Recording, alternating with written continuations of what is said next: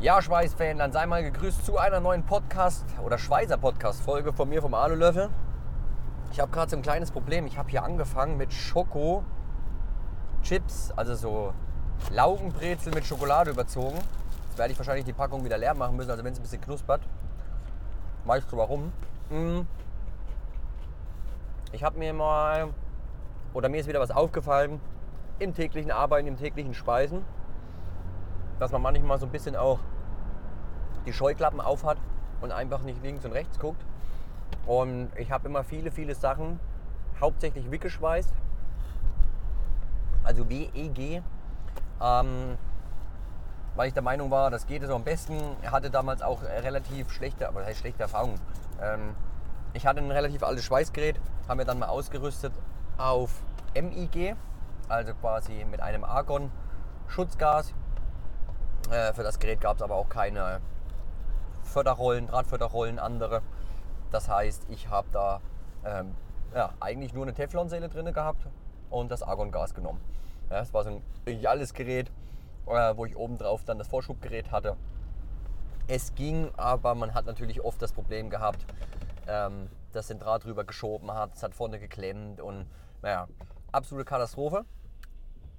Mittlerweile habe ich das Schweißgerät von Weldinger, das MEW-212.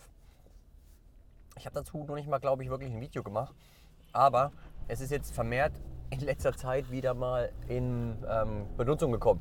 Aber vielleicht geht dir das ähnlich, dass du irgendwie ein Werkzeug hattest, mit dem du schlechte Erfahrungen gemacht hast, hast dich dann aber vielleicht verbessert in dem Werkzeug und hast dann diese Assoziation noch im Kopf, wie schlecht das mal funktioniert hat, obwohl das mit dem Neuen nichts zu tun hat. So, dann habe ich mich mit dem Neuen nie richtig auseinandergesetzt, warum auch immer. Und dann war immer das Problem, ja, ich schweiß alles weg. So, jetzt kam aber der Punkt, es hat mich einfach genervt, immer WIG zu schweißen. Erstens, es dauert länger. Für Wurzel, für bestimmte tiefe Schweißnähte, für eine optimale Schuppung oder so, alles keine Frage. Dann bin ich auch eher für WEG. Aber wenn ich die Schweißnaht zum Schluss verschleife oder das was in Form bringe, kommt natürlich immer darauf an, was es für ein Bauteil ist, gell? Dann ist es für mich aber auch völlig entspannt zu sagen, da schweiße ich MIG, ja, also MIG. Erstens, ich bin schneller. Zweitens, ich habe meiner Meinung nach weniger Wärmeeintrag. Das heißt, ich kann schneller schweißen und es ist nicht wie beim WIG-Schweißen, dass ich hier mit 320 Ampere so viel Wärme reinbringe. Also wir haben da so eine Harley-Davidson-Schwinge, die wir da ändern. Und dann schweiße ich die Wurzel quasi mit WEG. Mache das schön tief von beiden Seiten. Und dann gehe ich her, nehme das MIG-Schweißgerät und fülle dann ordentlich auf. Gehe ich auch noch mit gut 180 Ampere ran, weil es schon dick das Material ist. Aber es geht einfach um Welten schneller. Und dadurch macht es natürlich auch mehr Spaß. Ich glaube, 300 Ampere mit dem WIG-Schweißgerät, weiß jeder, das wird sehr, sehr warm. Es dauert auch ewig und es macht halt einfach keinen Spaß. Es macht einfach keine Laune auf Dauer. Wenn man das ein-, zweimal macht, keine Frage. Aber solche Schwingen haben wir mittlerweile im Monat bestimmt 2, 3 Stück, vielleicht auch mal 4. Und dann willst du die mit einem Ritt dann immer fertig machen und da ist es dann einfach viel entspannender. Oder Simson S51 Ständer, die wir verlängern, machen wir jetzt auch so. Das heißt, ich konnte auch schon wieder ein bisschen vom Preis her runtergehen, konnte die noch ein bisschen günstiger anbieten, weil ich jetzt einfach viel schneller von der Fertigung bin. Ich habe das vorher immer alles WEG geschweißt und hat natürlich demnach auch länger gedauert. Ja, also dieser Punkt, was man da hat, auch nutzen. Wie gesagt, ich bin kein Fan davon, dass man sich jedes Werkzeug hinstellt und vielleicht aber gar nicht nutzt, was dann keinen Sinn macht, meiner Meinung nach. Aber wenn man es dann hat und man nutzen kann oder halt nur eine negative Assoziation oder Erfahrung hat daran, sollte man sich vielleicht doch mal eine Minute Zeit nehmen und damit beschäftigen. Das habe ich dann auch gemacht und habe dann auf einmal gesehen, wie gut das eigentlich funktioniert, das MIG-Schweißen. Das Gerät hat Puls und Doppelpuls und ja, was soll ich denn sagen, da kann man schon echt coole Nähte machen. Ja, wir haben noch so einen Sprinter-Ausbau, den wir immer mal bauen. Das heißt, Radkastenabdeckung, da haben wir dann das 3,5er auf 4er Rivelblech, Quintett. Und bei dem ist es so, dass wir die Radkästen schweiße ich WEG und die Radkästen aber an die Rückwand dann dran schweiße ich MIG. Ja, da ziehen die dann nochmal eine Dings drüber, weil ich dann immer gesagt habe, ja, ich weiß nicht mit den Schweißnähten, ob das schön aussieht, aber wenig Wärmeeinbringung und die Rückwand soll sich ja nicht verziehen. Und mittlerweile bin ich der Meinung, müssen sie eigentlich gar nichts mehr machen, auch nichts abziehen oder drüber machen. Die haben dann immer solche, also das haben sie sowieso gemacht, irgendwie so einen Schutz nochmal reingeklebt. Aber mittlerweile mit dem Doppelpuls kann man wirklich sogar richtig coole optische Schweißnähte auch mit MIG schweißen. Ich habe dann also ein bisschen rumgetüftelt. Man kann den Puls ja auch so ein bisschen simulieren, in Anführungsstrichen, wenn man jetzt kein Pulsgerät hat. Also das geht auch, indem man mit dem Brenner sich dann ein bisschen eine bestimmte wie soll ich sagen, Führung angewöhnt. Das geht auch sehr gut. Und ja, was soll ich sagen, es macht halt einfach mega Spaß. Ich habe mir da wirklich mal eine Stunde Zeit genommen, habe die Einstellung ausprobiert. Und dann so ein kleiner Hack, wenn du keine Speichermöglichkeit an einem Schweißgerät hast, also keine Job-Abspeicherung, wo du dann irgendwas abspeichern kannst und dann immer wieder diesen Job zu benutzen, also die Einstellung vom Gerät. Nimm dir Kreppband, Klebeband, kleb das aufs Schweißgerät und schreib da deine Einstellungen drauf. Also ich habe vorne habe ich hingeschrieben zum Beispiel S51 Ständer, Doppelpunkt, 160 Ampere, minus 10%. Also geht dann um, weil es ein Synergie-Modus-Gerät ist und du kannst es aber manuell noch ein bisschen einstellen, habe ich dann halt einfach den Draht zum Schluss ein bisschen weniger gestellt. Ja, also den Drahtvorschub, Entschuldigung. Und das einfach ausprobieren. Und dann, wenn du unterschiedliche Teile hast, einfach draufschreiben und dann guckst du einfach, was du brauchst und dann legst du los. Das war wieder eine unfassbare Zeitersparnis. Und dann habe ich auch für mich gemerkt, so bestimmte Prozesse in der Firma, jetzt geht es ein bisschen vielleicht eher an den Selbstständigen, aber ich denke auch für den Hobbyschweißer ist es interessant, wenn bestimmte Sachen immer wiederkehren.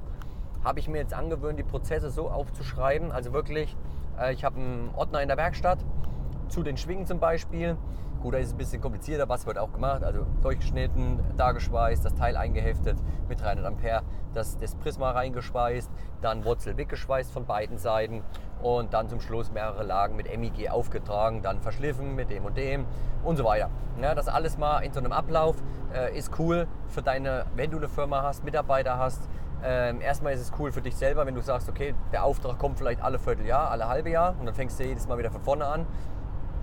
Und manchmal sind die Kunden auch ein bisschen verwirrt, die das so ein bisschen komplizierter machen. Und dann kannst du da immer reingucken, hast immer alles am Start. Wir haben das digitalisiert und im Ordner.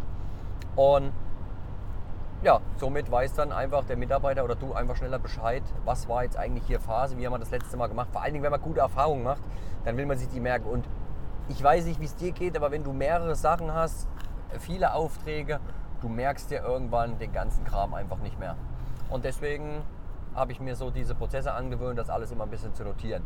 Man denkt immer, es ist halt nervig, gell? Es ist so ein bisschen wie Schule, ich schreibe mir jetzt die Sachen auf, aber ich drucke mir dann auch gerne Bilder aus, ich mache dann Fotos, drucke das aus und dann habe ich meine Bilder und einen kurzen Text dazu, weil ich bin jemand, mir reichen manchmal schon Bilder, um mich zu erinnern oder zu verstehen, um was es geht. Andere lesen lieber. Das ist halt auch wie bei einer Homepage, das ist immer unterschiedlich. Ja, also um die Thematik nochmal zu besprechen, was ja, die Vereinfachung einfach ist vom MIG-Schweißen gegenüber dem WIG-Schweißen. Es geht, wie gesagt, viel, viel schneller, du hast weniger Wärmeeinbringung und kannst auch viel schneller mehr Material auftragen, also wenn jetzt mal irgendwie. Genau, also ich habe ja dann so einen Spalt, den ich auffülle, das sind ungefähr bei der einen Geschichte hier so anderthalb Zentimeter auf beiden Seiten. Ja, Logo, ja, da ziehe ich meine Raupen und da bin ich Rambazamba fertig. Was aber auch wichtig ist beim MIG-Schweißen, immer zwischen den Lagen den Dreck wegmachen. Ja, du sprengst die Oxidschicht ja nicht auf, dann ist das immer eher wie so ein Dreckfilm, der da entsteht auf der Schweißnaht. Da habe ich mir dann einfach einen Akkuschrauber hingestellt mit einer Drahtbürste vorne drauf und immer schön sauber machen, weil wenn du das nicht machst, hast du immer schön Dreck und Poren quasi zwischen den Lagen. Wenn du es dann wegschleifst, siehst du das ganz schnell.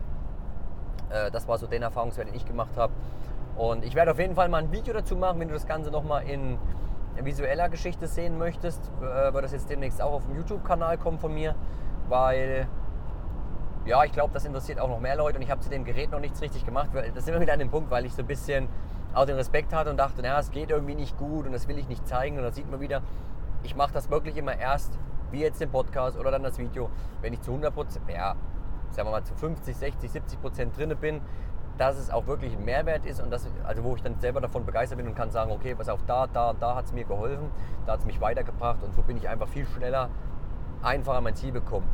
Und was man einfach ganz klar sagen muss, wir sind alle erstmal von Grund auf sehr bequem. Ich wollte jetzt das Wort faul nicht sagen, Aber da wische ich mich auch immer wieder. Und der bequemere Weg ist aber immer nicht der bessere. Der ist manchmal hinten raus, und das wissen wir auch alle, die in der Werkstatt arbeiten, dann der kompliziertere, wo mehr Nacharbeit entsteht. Ja?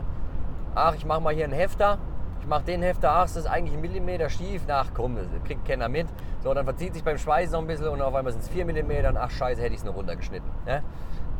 Also solche Sachen, die halt einfach auftreten in der Werkstatt. Genau, also MIG versus WIG. Wenn mich jemand fragt, was ist besser, es ist keins von beiden besser.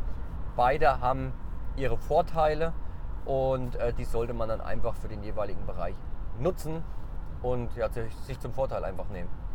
Genau. So, das war mal der kurze Einwurf, der mir so die Woche wieder aufgefallen ist. Den wollte ich gleich wieder mit euch teilen. Ich wünsche einen schönen Abend. Lass es dir gut gehen.